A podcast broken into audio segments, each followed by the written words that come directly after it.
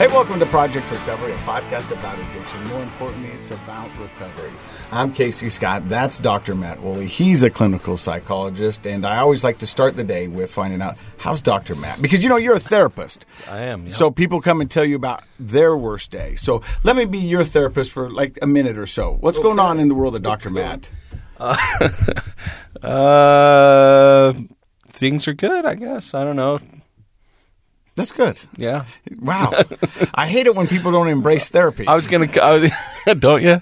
you know what I mean? I was gonna. I It just, only works if you I just talk. found out I owe more taxes than I thought I was gonna owe, so I'm a little stressed about that. Okay, so that's going to segue into kind of what I wanted to talk about. Is that, So we're on to you now, huh? Yeah, no, not, but not taxes. It's the shortest therapy session of all time. No, but a, a statement like that, or Yeah. finding out information like that, Yeah. was an excuse to drink.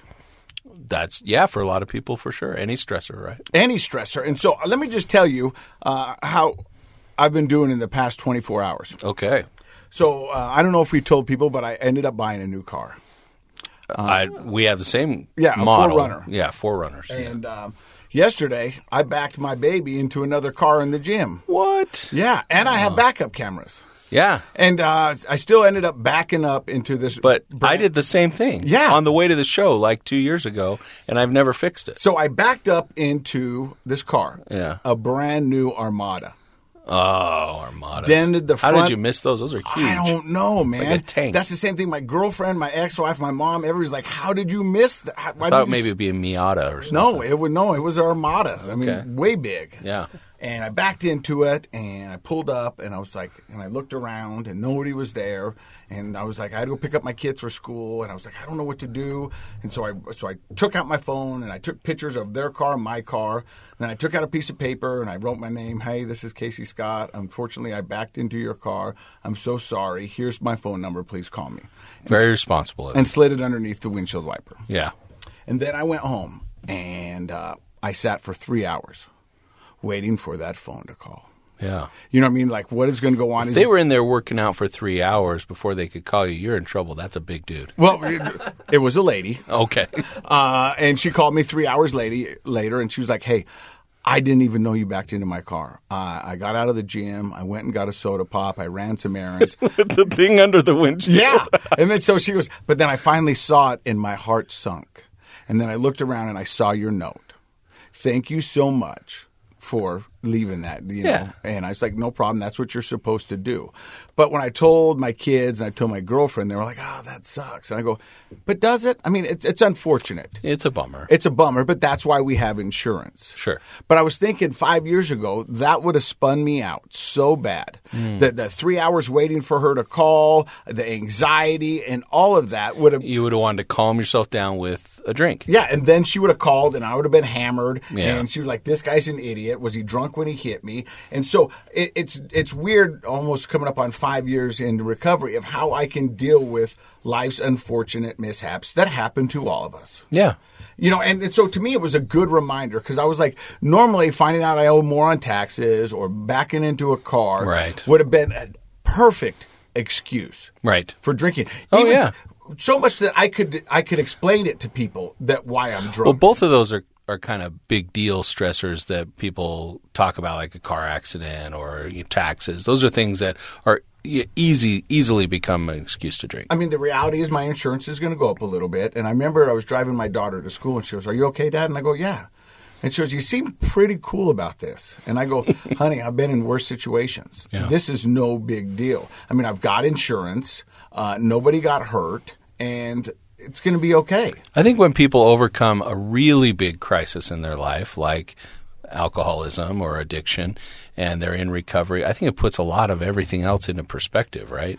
To where you're like, in the past, when my life was in chaos, that would have seemed like, oh, that's straw that broke the camel's back. I just can't handle life.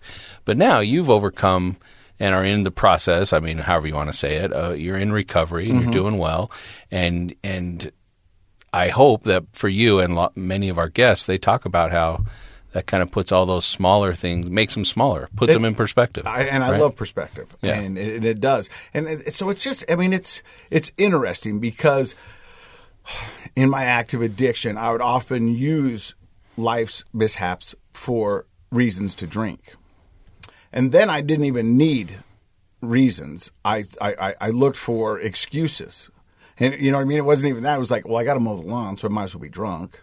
Uh, I've let laundry. I've let laundry stack Got to up fold for- the socks. I've let laundry stack up for three weeks, so I might as well make a Saturday out of it and get drunk and do laundry. Yeah. You know, and and now I, it, it, it, for as dumb as this might sound to somebody who's never been a, an addict, um, doing those things with a sober mind is amazing to me, and and, Yeah. and and I really enjoy it. I mean, so much in the fact today that I got hurt in a virtual reality this morning. Look at my hand.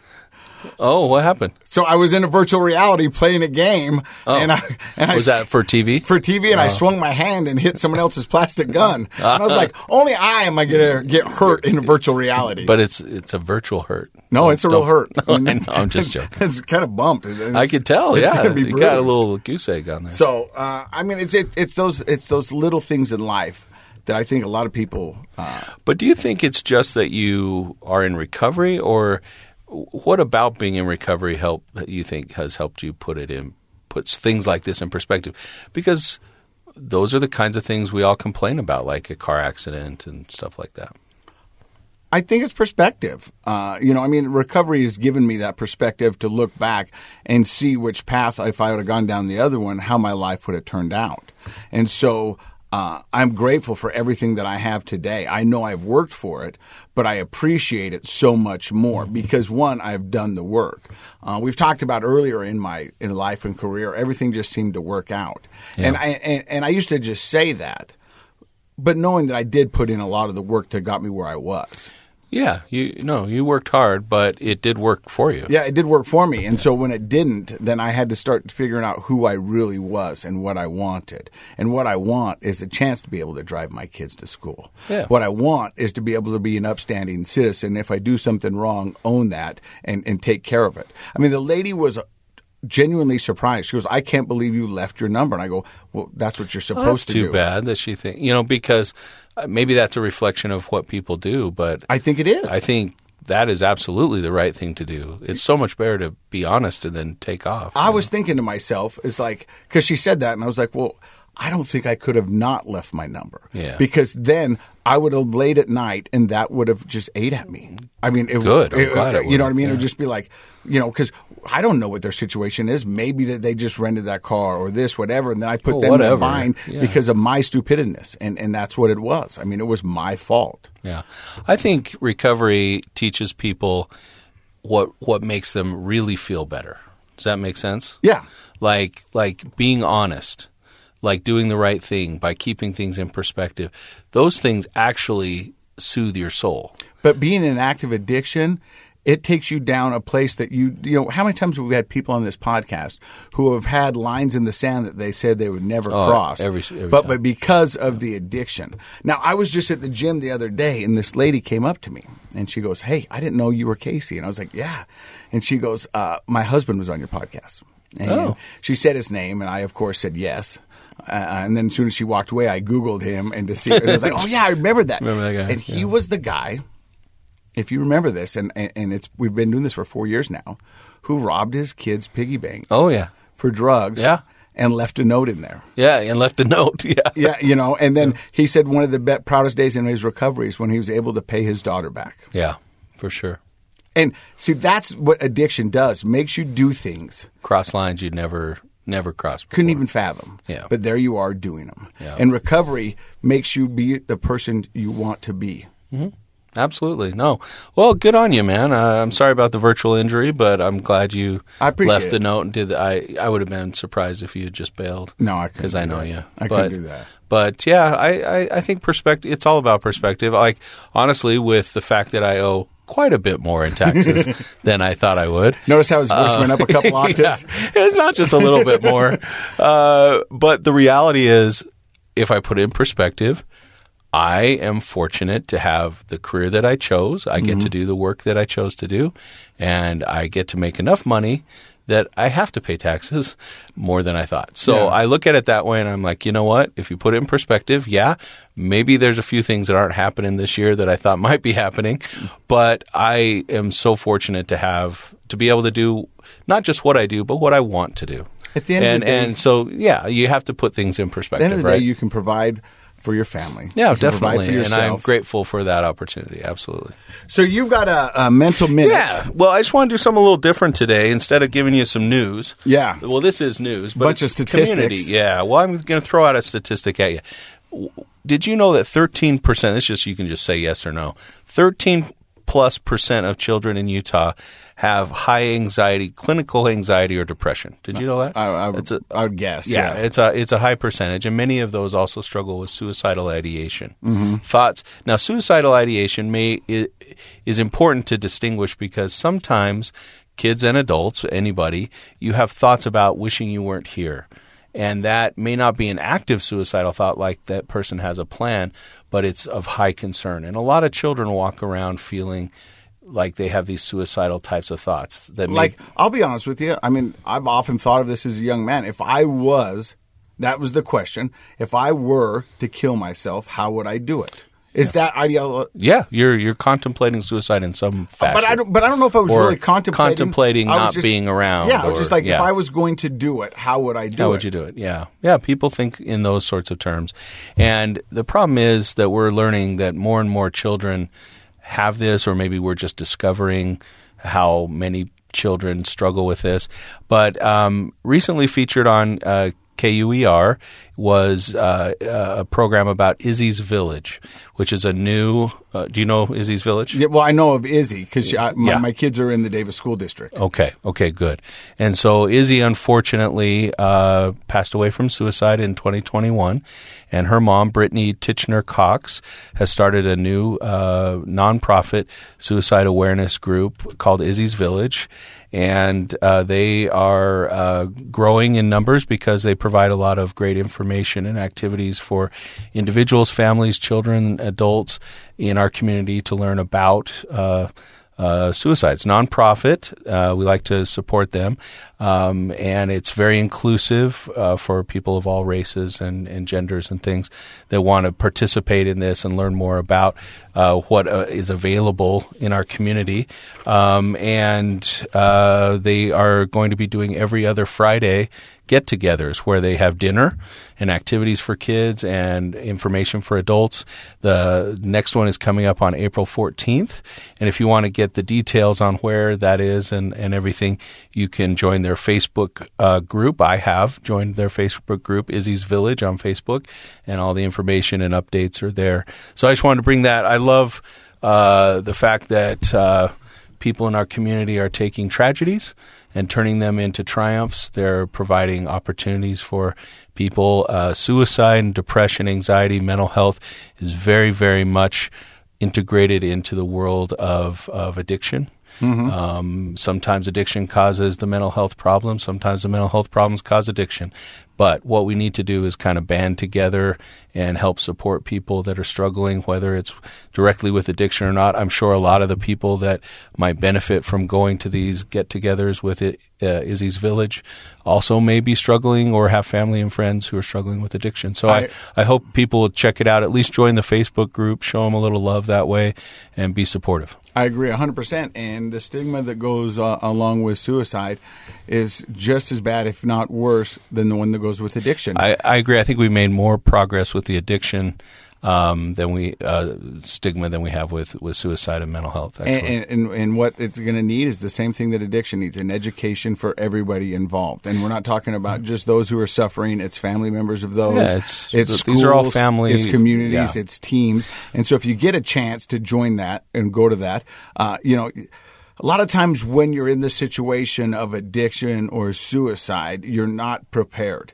because you didn't think it would ever happen to Absolutely. you. So you're a lot of times just reacting to the situation. If we could better prepare ourselves, so parents just go to this these these get-togethers, find out, look for signs, Yeah. uh, and, and and know what you're looking at because and, and able to have conversation starters with our kids. what would be more valuable to have some preventive skills on than helping your children through mental health problems? I, I can't think of anything more valuable. I'm a part of uh, the Walk to Wendover. Uh, it, it's a suicide prevention walk. It's actually the nation's largest suicide prevention walk. Mm-hmm. It's happening April 28th uh, out in Wendover. Uh, it starts in Tooele, Utah, which is a hundred mile walk. It's a two day walk. Uh, they follow you in a bus, and so you can get in and get out. And it's over hundred people right now. They're hoping to get more, and they end with a big concert. So uh, if you want to be a part of that, That's uh, great. I'll be a part of it, and I'll be doing the, the ceremony at the end. It's the walk to Wendover. You can find it on eventbrite.com, and Cool. uh, so check it out. And Josh, he can put some links for both of these in our on our Facebook, I think. So anybody who's on our and it. the show notes, yeah. Now, earlier in this podcast, you, ta- you you heard me talking about how I'm coming up on five years of sobriety, That's right. and a lot of times when And 50, aren't you almost 50? I'll be 50 in a year. yeah. Uh, and when you find people talking about the recovery, it seems to be that a lot of people are in awe of those with bigger numbers, more time, you know, more years. Oh, oh, yeah, yeah. And I remember when I was sitting in a 12 step room and uh, the guy who got up and started the thing goes, Hey, listen, unless you've got two years of sobriety under your belt, we don't want to hear from you. Wow, it's pretty exclusionary. And I went, and I was there with three days. I wanted to hear from a guy who's got six days because I couldn't imagine going from three to six. Yeah. And so it kind of turned me off. Now, not every room's like that. Right. But a lot of times we celebrate those who have got 20 plus years in recovery. And I think there's a lot we can learn from them. Uh, sure, yeah. My man Joseph, you've got 156 days, 159 today. 159 today. All right. He's actually in uh, IOP right now, currently. Which is Inter- uh, Intensive outpatient. program. Yeah. there you go. I didn't know there was going to be a quiz. Oh, sorry. You know, And it's so, the uh, professor in me. Do you know when you're going to graduate? I'd like to say in a, in a couple of months I'll I'll graduate um, the IOP part of it, and then I'll go to the continuing care of it. So uh, then that can last up to a year, just depending. Yeah. But uh, in the next few months, I'll, I'll complete the program and have my ceremony for the transitional. Well, right. that's so cool that you come on and talk with us today. Yeah, and so this is a, a big deal for us. So we're going to find out more about that. You're listening to Project Recovery. I'll get my dates and facts and names correct. Yes. Stick around. We'll be right back. Hey, welcome back to Project Recovery. We got all our ducks in a row. I'm Casey Scott. That's Dr. Matt. We've been Woolley. practicing saying Our names. guest today is Joseph. Joe, call. Joe. Joe, how are you? I'm doing well, Cassie. yeah, burn. Coming out hot. I like that. So, uh, where does the story of Joseph begin? I'm in the potato fields in Chubbuck, Idaho. Uh, I was born out there in uh, 85 um, to a beautiful mother, Kathy, piano teacher, most amazing woman in the world. But um, from there, then I left. I left. Uh, But let's let's pause on the potato fields. Like, did you work in those fields growing up? no, no, No? I was in the newspaper though, eating the spuds when I was when I was a young kid. So, Okay, yeah, that's see that would have been my then. style, eating the potatoes, not because I've heard that that's actually really hard work. Working Yeah, in those yeah, I would imagine. Fields. Yeah. But uh, no, no working there for me So, how long did you stay in Idaho? Until I was four. Is what I be- believe. I remember, but my mom said two, so only two years. Okay. And then she took me away to get away from my father. Why? So, because he was a drunk and a drug addict, so she did it to protect me. I didn't know that at that age or when I was 13, but uh, that's what she did. And so, where did she take you? Um, I, I I always remember uh, she ran away with the babysitter. Right, that was the that was the husband uh, who was in the Navy. So we moved all over California, um, and and that that part of the United States. We ended up in Portland, Oregon, when I was 13. Um, Was it just you, your mom, and uh, the Navy guy? yeah, and then then we had a sister, or I had a sister about halfway through it. So, and then that was it. you know, so. And then you find yourself in Portland, and that's where your story gets a little bit interesting. Yeah, that's when I found the birth certificate uh, with my my father's name on it, right? And uh, decided to pack up my bags and hit the road. But w- was home life so bad that uh, you wanted to, or did you just want to feel a connection to your father and go find Well, him? well, that's probably where where it started because uh, minus the father thing. Um, when I was probably 12 years old, I, they wanted to pull me out of public school and wanted me to be homeschooled, and then wanted to throw the religion on me hard. I was only allowed to talk to to uh, people that were in the church that we were going to, and uh, wasn't allowed to listen to the radio stations anymore. Only allowed to do church activities, and so so I felt I was being sheltered, and I I, I mean I got pulled out of public school, you know, to be homeschooled, and now I can't talk to girls. Right? I'm 12, 13 years old. That's when you start to like girls. Mm-hmm. Uh, so That's pretty tough. So, so kind of isolating you from the world. yeah, yeah, it was difficult for me because all my friends that I had started to make uh, we're out there, right? So, because being a Navy kid, we were all over the place, and, and I didn't get those long term connections with friends, and I just barely started making them again. I feel, and it was like, no, you're not going to talk to them. You're not going to do this. Was this a new religion for your family? Well, my my mom was a always a believer, but it, uh, the new Christian church we were going to, I think she just dove into it hardcore, and and was just trying a new route, right? Because I mean, I'm a big guy and I was acting out, right? But I, I was reaching out, really, if I look back at it now. Um, and she was just doing what she thought Yeah. she needed to to protect me. You know? And uh, up to this point, age 13, you didn't know about your birth father. no, I well, I, she had had a conversation with me before that he was a really bad guy, and that I don't have nothing to do with him. Okay, so that's all you knew, and is that why you were snooping, looking for Mm-hmm. Yeah. things like the birth Yeah. certificate? Yeah. And I think that that's really common. Kid, we want to know who we are, where we come from, uh, Origin story. origin story, absolutely. Mm-hmm. And so for kids who uh, don't have both biological parents right there in the household, you get curious about that. Yeah, yeah. I mean, it it was it was hard, right? Like because I really didn't know about it growing up the whole time, probably until I reached that age, and that's when it was like, well, you want to change your last name? Well, then my mind got to thinking, why why do I want to change my name? Right? Like, who's my real dad? What's really going on? Oh yeah. and that's that's when it all all kind of got interesting for me and then and then when I found the birth certificate and after having all that isolation and not being able to do anything um, probably made it easy for me right See now at 13, the most mobile I was was on my like BMX bike, Mm-hmm. you know, going down to the store, yeah you know, buying treats. But you packed up Yeah. and, and took off. So tell us that because that's that's piqued my Before, interest. before you pack up and go off, had you been experimenting with drugs and alcohol? not at all not at all I smoked a cigarette with uh, one of my buddies that we snuck out of my window and it was disgusting and that's all I'd ever had So, okay. And so at 13, you find out who your real father is, and you pack a duffel bag. Yeah, it was my actually my grandfather's military one. I filled it up and and then I hopped on my my uh, um, not a BMX bike, a mountain bike, and it was raining and I hit the road. And where'd you go? Um, I went down that way and over that way. You know, eventually um, to the TriMet. Right, I don't know what that is. it's the it's like the train here, the UTA train. Uh-huh. It's the TriMet. Um, and I was down down downtown Ogden at 13 years old. So you made it from Oregon to Ogden on the train? No. So when I first left there, um, I ended up going down to the mall, the Tigard Mall, and talking to a guy at the kiosk there that worked at the cell phone store, and he was going to be my roommate. So I'm 13 years old. I go to the mall Oh, that's not good. and fi- yeah, find a roommate, and then and then so I went over to staying there, and I enrolled myself into school at Tigard High without a parent. Wow. Yeah, I don't know how I did that. My mom still doesn't either, but Yeah.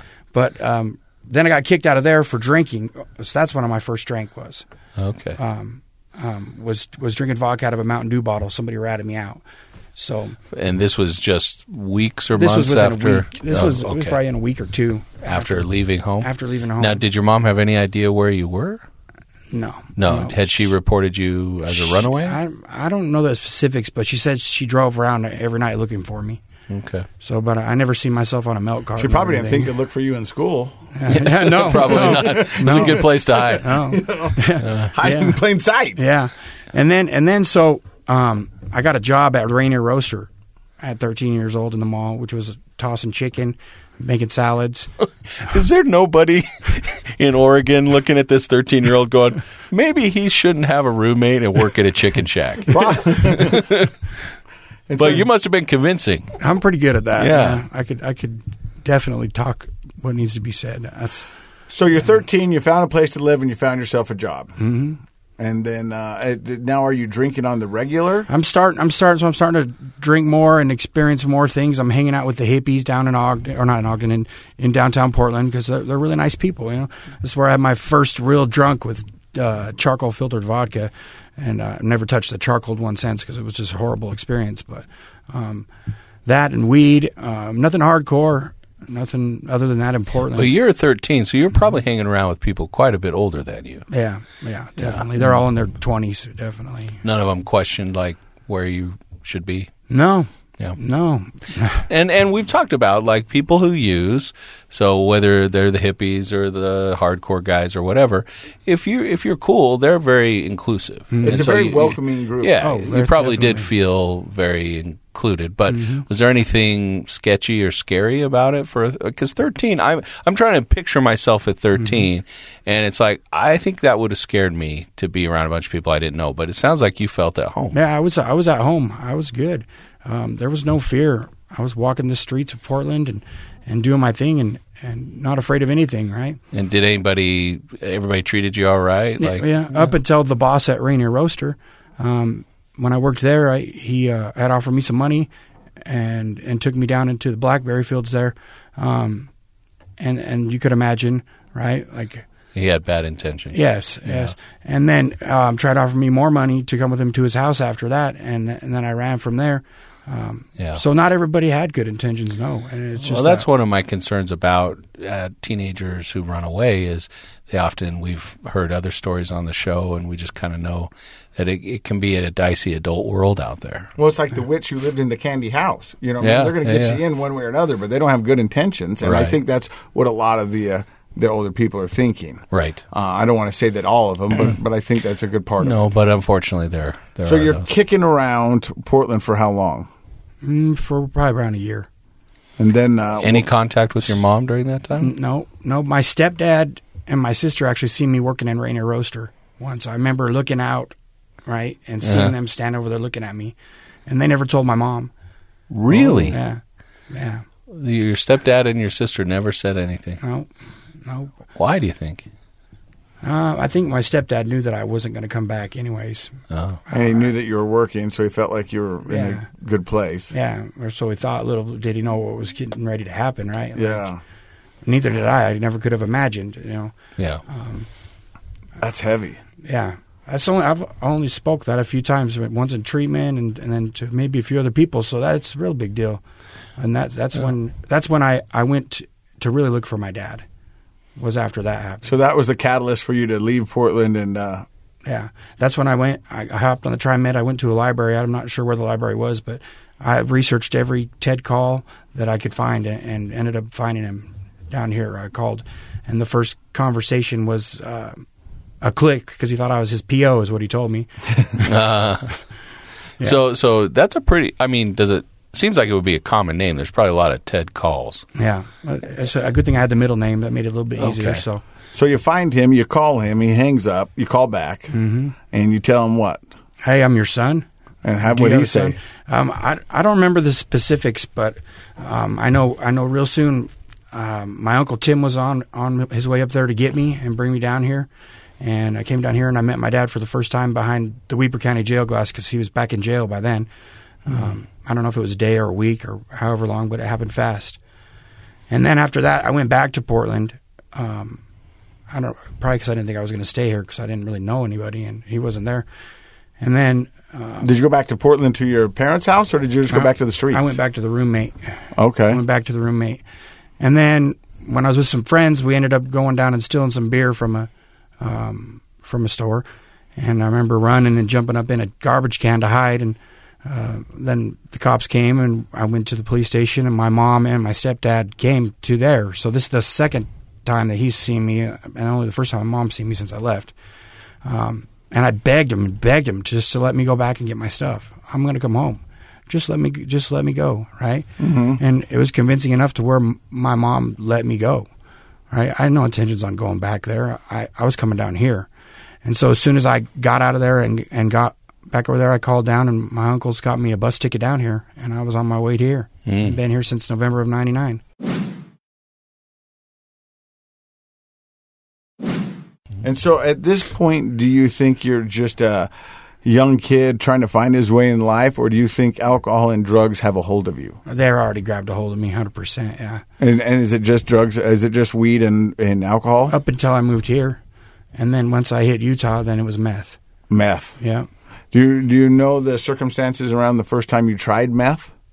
uh, um, I was with some family. So, um, that, is that, does that mean by circumstances? Yeah. yeah, Yeah. yeah, yeah. So it was with was with an uncle. Um, God bless his soul. He's an amazing guy now. He's got his life together. Right. He found his sobriety, but Um, 14 years old, yeah, doing doing meth with my uncle, and then when my dad got out of jail with my dad, right?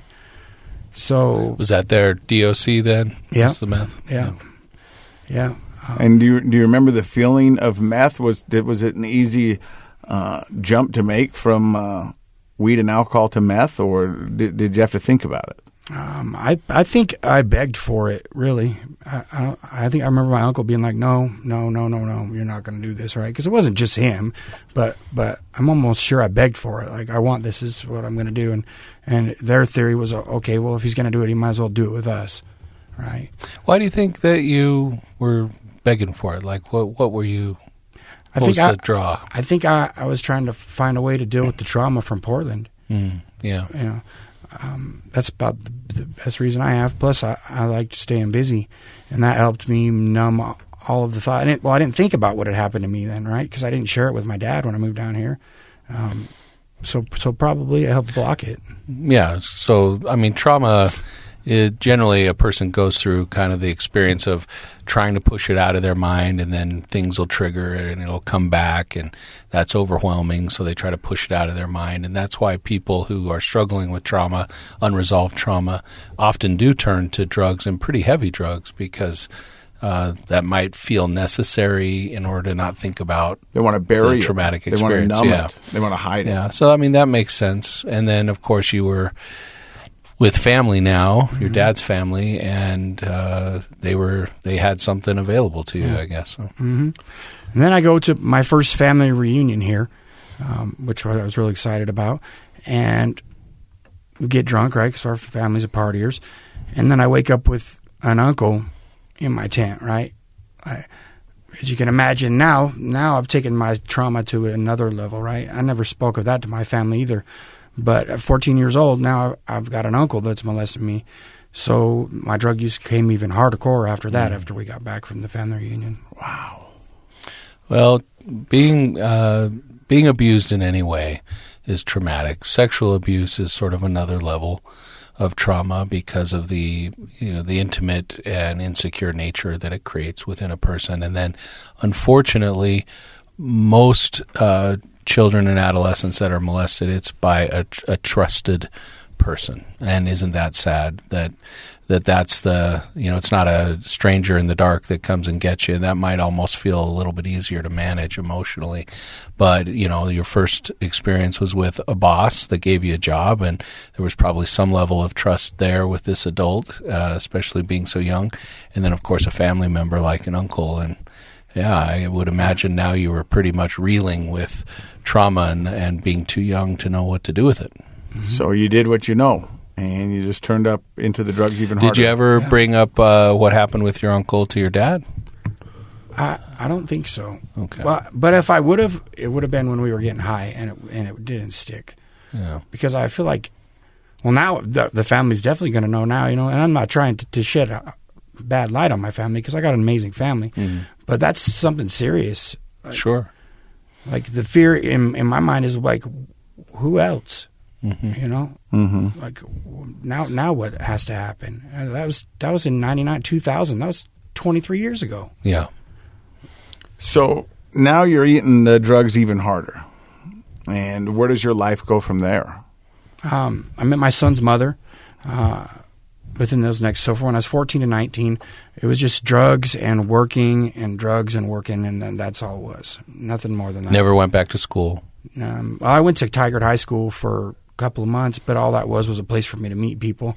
Um, and then my dad said, "All right, if you're not going to do school, then then you need to just come work all the time." So I went to work full time for my uncle who owns Call Painting.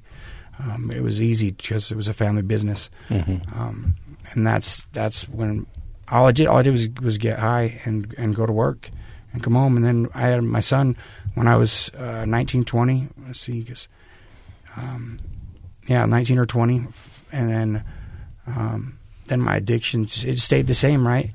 Um, So you thought that's what life was, was Yeah. working, getting high, Yeah. working, getting high. that's all I knew. But doing, it sounds like you were r- regularly doing meth for those five ish years before your son was born. What effect does that have on a person doing meth regularly for five years? Um, well, I had a lot of back problems after, and and I think that that uh, that's probably not what you're asking, but maybe like no. I am. Yeah, no, any like physically even like. I mean, I think we can kind of imagine drinking for Yeah. five years, but most people don't have much experience with meth, and I think what we know about it may not always be true. So Mm-hmm. I'm just kind of curious for a young guy, how did you survive doing meth for five years? uh, with a lot of pain, a lot of pain, a lot of lost teeth. Um, I didn't eat much, right? So there was a lot of there was a lot of things that went on, but otherwise, like if I was doing drugs, I was fine. You know, in my head, right? Right. Even though I might not have looked like it. But you're losing teeth, you're probably underweight because Mm-hmm. you weren't eating well, you're experiencing physical pain. Uh, yeah, no, I'm. That's what I think is uh, kind of curious that you could last that long doing it every day. But I guess people do. Yeah. Well, this is that's just the beginning. So, um, then then, so where are we at? We're at like 2006, right? Um, I get beat up. So I had my son in 2004. So 2006, I got I got beat up down on 28th and Pingree um, for a drug deal. Whether it was one that went bad or somebody else in my family's or what it was, I, I don't really know the specifics. But I know that I woke up in the hospital and was told that I got beat up by a metal fence post. Uh, I'm 28 to Pingree, so now my head's bashed in. I got 27 staples on my head, and this jaw's all all um, all metal, and my mouth's wired shut.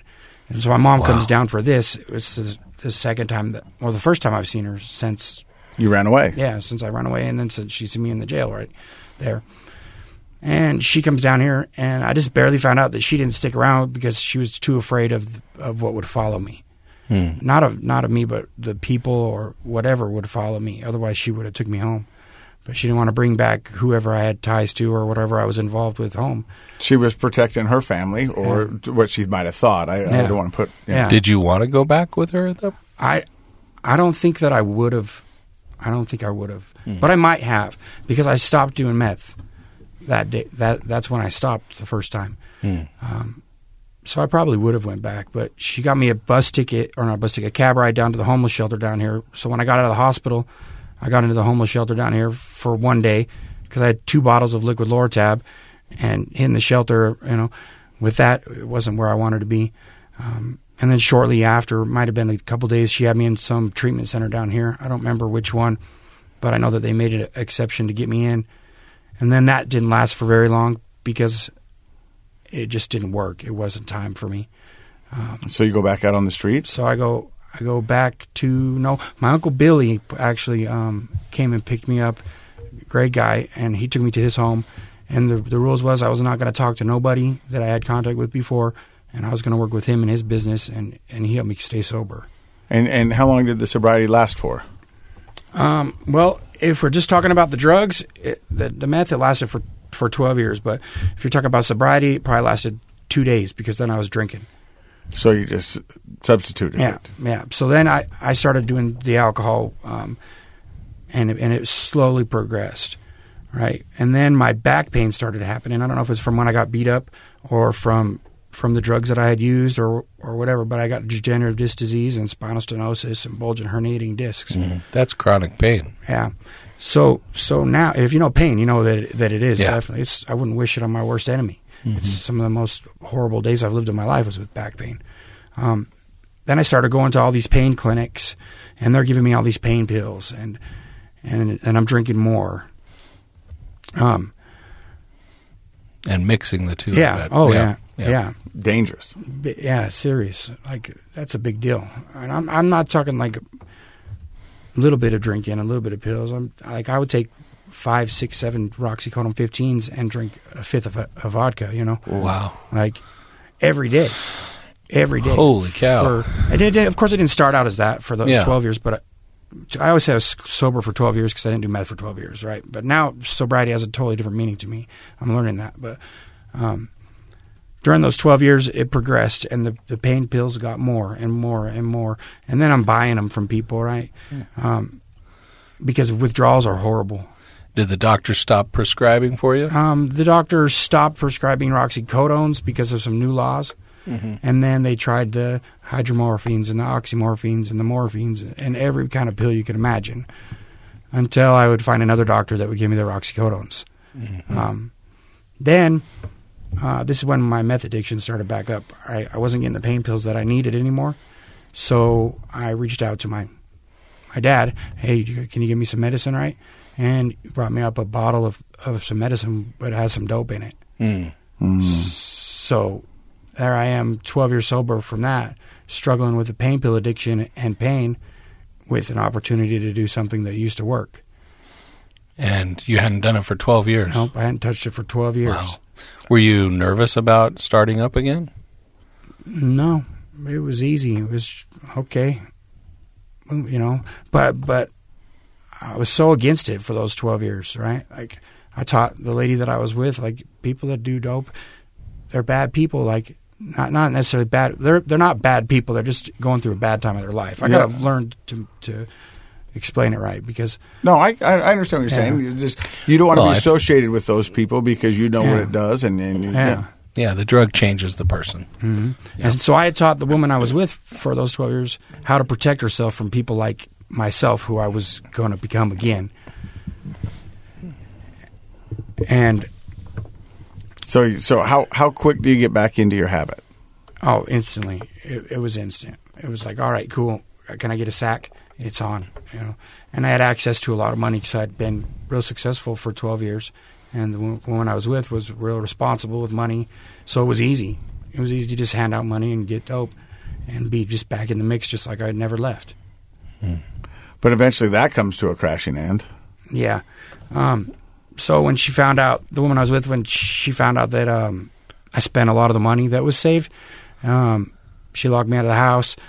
Uh, Twelve years worth of life gone. Whatever. That's okay. Um, her broken heart, my broken past, and then I then I moved back to the streets, and I'm out and I'm selling drugs again, and uh, and I'm just doing a hardcore, um, being homeless, experiencing some great things, but some things that people shouldn't have to experience, right? Um, and Wait, then I I'm get gonna stop by- you there. Yeah. Mhm. Give me an example of a great thing being homeless. Well, my, my great experience of being homeless, I've got I've got quite a few of them.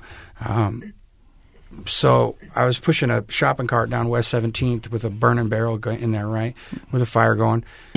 Okay. sure. Yeah, Why not? These are these are things that I remember as, Gotta stay great warm. No, I- experiences and yeah, fun, right? yeah. Um, and and uh, and the Weber County Sheriff's coming, you know, and putting it out and giving me blankets, right? Like that was positive, you know. Thank you, Weber County Sheriffs. You know, they are always there for me. Um, Okay.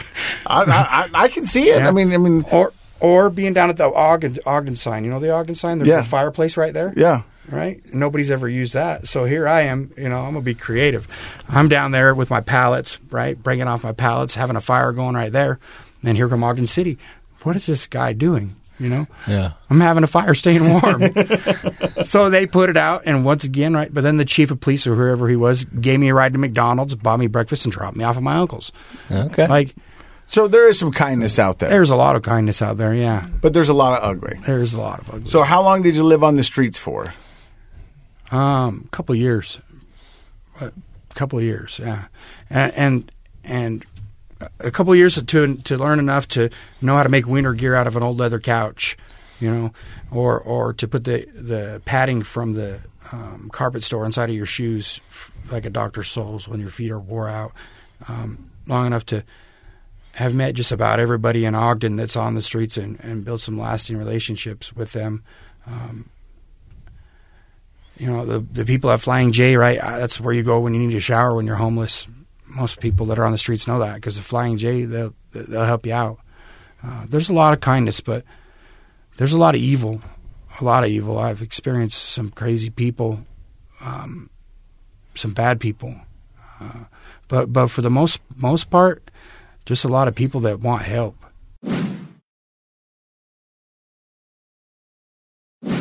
You said something earlier in the podcast um, that that stuck with me, and you said, you know, I was 13 and I was acting out, but to be honest, I was probably reaching out. And I don't think people understand that because that's what I think a lot of people who are living homeless on the streets are doing are just trying to figure out a way to get through it. And what they really need is somebody to help them out. I mean, it seems like every time you're walking down 17th Street with a burn barrel and a shopping cart, somebody puts it out and gives you a blanket. You light a fire, they take you and, and they're trying to help you out the best that they can. Mm-hmm. But you're on the streets for two years and um, there's got to be something that gets you to the next episode. What happens? So I, I went to the laundromat when I was staying. I was staying at the Lantern House, and That's a homeless shelter. yeah, yeah, it's a it's a wonderful place to get help if you need it. Um, uh, the laundry list there was like a week long, and I was just going to get my laundry done, so I put it in a bag, and I went walking down to the laundromat, went down to Ninth Street laundromat, did my laundry, and then on the way back, um, I shot a video actually, which is a crazy thing, on 33rd about how much longer do I have to walk before I find home again, and then, boom, I get hit by a truck. What? Whoa! While you were filming, No, no. Oh, I filmed after? and put the, put it away, and then and then boom, I wake up in the hospital.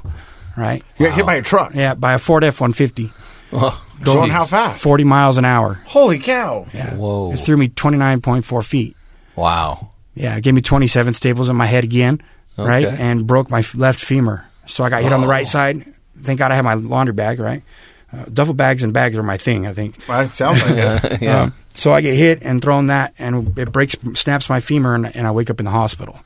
that can be deadly. Broken femur. Yeah, I shouldn't be alive from that. Uh, period. Right. Yeah. Let alone Yeah, a car hitting you at 40? Yeah. It's you. Like it's not not just a car, but like you ever be driving forty miles an hour and pay attention when you get to a crosswalk and just imagine that. Like Mm-hmm. it, it'll change your life. Right. Yeah. So now you're in the hospital. You're waking up with 27 stitches again. Mm-hmm. Um, and what does that do to you? Uh, it just gives me a new place to sell drugs. So now you're selling drugs in the hospital? I'm out of the re- rehabilitation center that I was in. Yeah, because I can have visitors and it's okay. Hmm. Right. I mean, that's a bad way to look at it, but it, it's what it didn't change. It didn't stop my addiction. It just helped f- give me the fuel to to be more successful in what I was doing at that time. Right. So after you were stable, they put you in the rehabilitation center, and that's where you started selling again. Yeah. Yeah. Do they ever find out? Um, I don't think so, but people aren't stupid. You know, they probably knew, but um, I never got in trouble for it. And so you finally graduate from rehabilitation. And then where do you go? And then I then I meet Nina. Um, she's my fiance now, the most wonderful thing in the world, um, and her three kids. Right. So I go, I get my settlement. I got a bunch of money, and I go to uh, to the Wood Springs Hotel, and I'm spending all my settlement money now. Just doing the same thing. Um, then you know everything that happened in my addiction is not important because it's nothing happened, nothing exciting, nothing great about it, right? Like it, that's not important. But from from there, um, we ended up getting a house together in Washington Terrace, and I started building a relationship with her and her three kids, um, who are just amazing children. Right? They've been through so much. Uh, their father left them four years ago, uh, never to return. So, um, but I'm still stuck in my addiction. Right? Mm-hmm. I'm still dragging them through this and and causing a lot of trauma and a lot of fighting and a lot of negativity. Um, and and and so that progresses for a little while like that, and then we get a new house over here on in in in Ogden um, with rooms for everybody, and then I get a DUI. This is when this is when the life changed, right? This is when I finally found my um, my idea for recovery. I guess I, I, I've say. got to stop you there because Yeah. he goes, This is where life changes. Yeah. But he's been through all these life changing events up to then. I mean, even Yeah. getting hit by a car going 40 miles an hour. yeah. But you get a DUI and you get your idea for recovery. I want to know what that comes in the form of. uh, a one eight hundred number. The the uh, the one eight hundred help now. I googled I googled uh, how to get off meth, and the one eight hundred number came up, and they shot me a bunch of text messages. I think there was like three different places that I recommended, and I called one, they didn't answer, and I called another one, left a message, and then I called the third one, and it was Action Recovery, um, and I spoke with Lizzie. We've had her on the show. Yeah. she uh, she changed my life already right then, uh, and I didn't know it, but she ended up having a conversation with me on Zoom that same hour from the, from the minute I got in contact with her till my, on my drive back from from here from North Salt Lake. Um, I was zooming with her, Oh, that's great. and, and she was talking to me about getting me into the IOP and what it, what would happen there. and and uh, yeah, I remember I remember her telling me, uh, "So you're not going to use, right?" And I said, "Well, I'm not going to go out and find any drugs, but when do I start treatment? On Monday. Okay, well, I got enough till then. You know, like I I was going to quit, but I didn't quit yet, right? Until Monday that I think it was the 22nd. I know it's the 22nd is my sober date. Um, that's when I got sober, and I and I haven't went back, and I've been there at Action Treatment now. So this was just last October. Yeah, 159 days ago. That's wild. Yeah, that is. Tell me what you like about it. Like, I, I like the fact that you kind of highlight that the uh, the DUI was sort of an epiphany. It was like an oh, wake up call. You started looking for for treatment options. So there was something different about that experience, obviously for you. But once you got to the recovery center. Like what? What did you cl- connect with? Like what about it do you feel like has been helpful to you? Right, right from the gate, they've they've said, "Hey, we're all addicts in recovery," mm-hmm. and that right there sold me. Now, if you said, "Hey, I got a PhD, I've never done a drug, never had alcohol, never done a cigarette, but I'm going to help you," I would have turned around and walked the other way. It's hard to relate to those guys. Yeah, not saying that what you have to say might not be the most important thing that I need to hear, but for me, being other addicts in recovery, everybody in there is why I stayed. I Well, I think there's a lot of value in that. So, you, so they got you on the phone right away, and they got you in, and you mm-hmm. felt like, hey, these are people that can really understand me. Yeah, and and and it was a group setting right from the from the gate. It's everything in action's done in, in a group setting. Um, every so everybody in treatment is in the is in the group, and then all the counselors are are all in recovery too, and and that's that's what's been helpful for me. Um, hearing other people's stories, uh, that's what's changed my life. I tell everybody in treatment, I'm like, I'm like a like a battery. Well, in one of my classes, right? I said I said I'm like a battery, but not the kind you throw away. I'm the kind that's got to be recharged. Mm-hmm. So I come to treatment, right? So I could sit in my charging dock because I'm taking some from you, and I'm taking some from you, and I'm taking some from you, and I'm Yeah. gonna make it my own. That's gonna help me be successful in my recovery. But I'm giving back too because I, I'm not afraid to talk and share my story. We can tell. I know. I'm like, okay, I need to be quiet now. No, no, no, no, that's I- I- actually people who are willing to talk and tell their story help others. That's You exactly know, right. uh, one thing that I found interesting about your story um, is in the beginning, you know, you, you, you gave us some examples of, you know, trauma and situations that you've been through that will, will make it relatable for some people out there. But towards the end of your story, you said, you know, all this stuff is not that important. It's what I'm doing now, and that's what this podcast is. Right. It's like I mean, you we've had so many people in this podcast that will talk about situations, and, and I think they're important to let people know how bad it can get and how good it can become. Right. But towards the end, you just said it, that, that that stuff's not really important. Mm-hmm. It's it's not who I am. It's who I was, and who I am is a guy who's living in recovery. Who I am is a guy who's trying to give back to a group of people who've given me so much. Who I am is, is a stand up guy. Who I am is someone who's trying to make this world a little bit better. Yeah. And I think that's what's so amazing about you. And, it, and it, it's 156 days, 59 is not that long. No, if you add up 22 years of addiction, that's how many days I was in addiction, right? Since November of 99 is what I, I put it. And I wrote that down on the board one day. It's like 8,000 something days. And then I said, compared to how many days I've been clean, that's nothing. And look at the great things that are happening already. You know, I can't wait to, to put that many days about and say, hey, I've been sober for this long and look at what we've changed in the world. and you're doing some wonderful things. Uh, I know I've talked to Lizzie before, and she says, you know, all, all you do is talk about recovery, Yeah. and you want to help, and so you're doing some interesting things. What are you doing? Um, so uh, I'm starting the Tug to Recovery. It's uh, right right now. It's it's just a, a place for other addicts to connect and share support and love and strength for each other. Because it only takes one conversation to change somebody's life. Uh, as we know, I experienced with Lizzie. Lizzie was my tug, right? No pun intended. But um, A, a tug is he, like a tugboat. Yeah. Yeah. Yeah.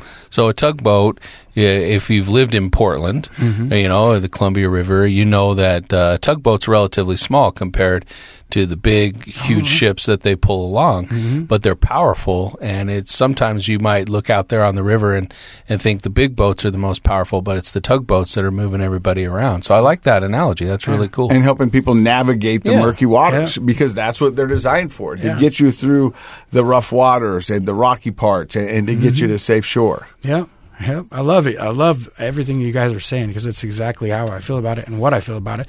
And e- even even right, I work in the airplane industry too. Okay, so in airplanes are moved around by tugs when they Oh, can't that's do it true. themselves. they have right? the, those also. Yeah. yeah. So so when they can't do it themselves, that's what I want to provide. So, what advice would you have for somebody out there who's either battling addiction or living with a family member that's battling addiction?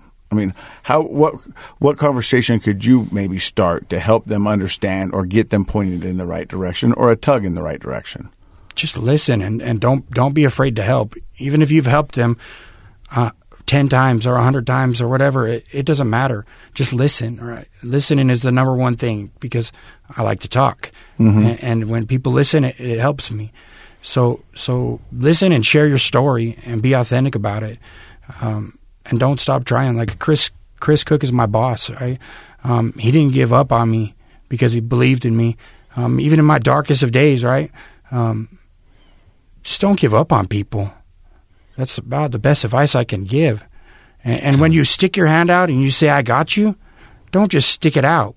Get me, you know? Well, I think you're a wonderful example of something that we talk a lot about on the show. And that is, you know, the opposite of addiction is not sobriety, it's Connection. connection. Yeah. Uh, Did I mess that up? It's all right. Ah, okay. But the idea is that being connected helps everybody move along. And uh, if you're somebody who's struggling with addiction, find a healthy connection, somebody. And if you're in an opportunity to help people, you should you should reach out and do it. You know, and, and the fact that you found your recovery through a 1 800 number Yeah. is pretty impressive. Uh, and you didn't stop at the first number, you didn't stop at the second number. No. You called the third, and somebody answered. And uh, they listened, and you listened. And they're putting you on a path uh, to find recovery. So, how is life different for you today? Oh God, everything. So everything I've ever dreamed of is is happening now. Um, my job is is is back good. Like my the kids that aren't even my kids are, are calling me dad now, and and uh, everything everything in my life, my finances, the core things, uh, everything that had been bad, going bad is going good now. Uh, it happens fast, so hold like hold on. If you're new in recovery, it doesn't matter whether you got a second, a minute, an hour, a day you're you're you're important. You're the most important person. Just like you were talking about the guys with two years or ten years or twenty years. Yeah, their their their input is important, but uh, the newcomer is the most important person. And and mm, jam me up there. You're doing good. Yeah. And you know what? If I could give you some advice, um, make sure you take a breath. Make sure you stop and enjoy your success. Because there's going to be times when there's not going to be people around you. They're going to be able to charge your battery, and you're going to have to be able to sustain it by yourself. Because uh, that's what's, you know, I've seen it uh, so many times before when people get in recovery and they get out and they've got this pink cloud surrounding them and they're all gung ho, and I think that's great. But you've got to make sure that you can maintain it. Uh, and so that's sometimes taking a step back, taking a deep breath, and appreciating what you got, and celebrate the accomplishments that you've made. Uh, I, I like people that are gung ho, but you've also got to make sure where you're at is where you're at, and you're okay with that. I agree. The psychologist in me wants to ask about the trauma. So, um, I had, do you feel like you're getting help with? Because I'm guessing there's three types of trauma. One we sort of skipped over. You've had the two experiences that you mentioned, but living on the streets, and you mentioned there's some people that do bad things. And I think that one thing, well, one thing I do know from talking with other people who have been homeless is they sustain a lot of trauma of things that happen to them. Do you feel like you're starting to get ready to work on some of that? Because that's my concern for a guy in your position is that we don't want that trauma to go untreated and pull you back. Um, yeah, yeah. Do you, do you, the question? Do I feel like I Are you to getting work on? it? Are you getting help Oh, with it? I- I'm getting the help I need to, from action, hundred Okay, percent. Like all, all of my um, the tools that I'm learning to do with all my coping mechanisms, all the stuff I'm learning, um, I'm getting from the from the group. Right, like when I read my life story, uh, it was real impactful because. So I didn't talk about this, but I've got a my son. Right, um, he don't talk to me right now, but I put him through a lot of trauma from the alcohol and from the drugs, and then the abandonment right there when when uh, me and Sarah split up. Um, but when I read my life story, I realized for the first time that I took from my son the one thing that I ran to find. Right, like I left my mom's house to find my dad, and then what I do to my own son, I take it away from him because I let my addiction get the best of me. That's a powerful insight. Yeah. Um, that's if if I was a therapist, that I would say would be the main trauma thing that I need to figure out how to deal with because I miss my son. You know, I want to I want to learn. That's what I'm not getting in treatment. I'm not learning how to deal with that. Well, not yet Yeah. anyway. It's You're- time. It's a Yeah, process. I am I am extremely extremely in. impressed with the progress you've made in 159 days, and I think that you know from a psychologist's point of view, we we have to see that things take time.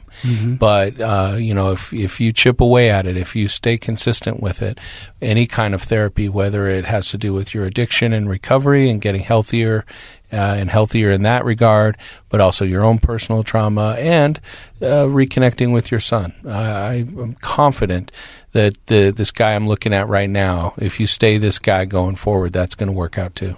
You can't fix uh, what 8,000 days have done in 159 days. No. Nope. But what I like is you're kind of implying the days aren't necessarily equal, right? Because these 159 days, they have some serious power in them, don't mm-hmm. they? And that's really cool. So it's not going to take 8,000 days to make up for those 8,000 days. But, you know, stick with it. I think you're on the right path. You look, I, don't you just, lo- I like look at, he makes me want to smile. Oh, yeah. because He's just a he fun-loving guy. He's got positive energy. He's got a zest for life, Yeah. and he wants to help as many people as he can. Yeah. And that's what I want you to do: is help as many people. Even though you can. helped him leave a naughty message on my phone. Well, Yeah. it, was, it was his idea. oh, sure. So I, I want to say thank you for stopping by. Uh, you're amazing, and I can't wait to see where you go with this. Mm-hmm. And I, I think the sky's the limit. I mean, I really do. I think it's going to be amazing. So thank you very much. What a great opportunity it's been. Thank you guys. Like an experience of a lifetime. You know. Well, you did great, and we appreciate it. And mostly, I'm excited for people to hear your story and get inspired by it. and thank you for stopping by and listening to another episode of Project Recovery. And in case you forgot, Project Recovery is what, Dr. Matt? It's a KSL podcast. His name Casey, is Joe Sif. Joseph.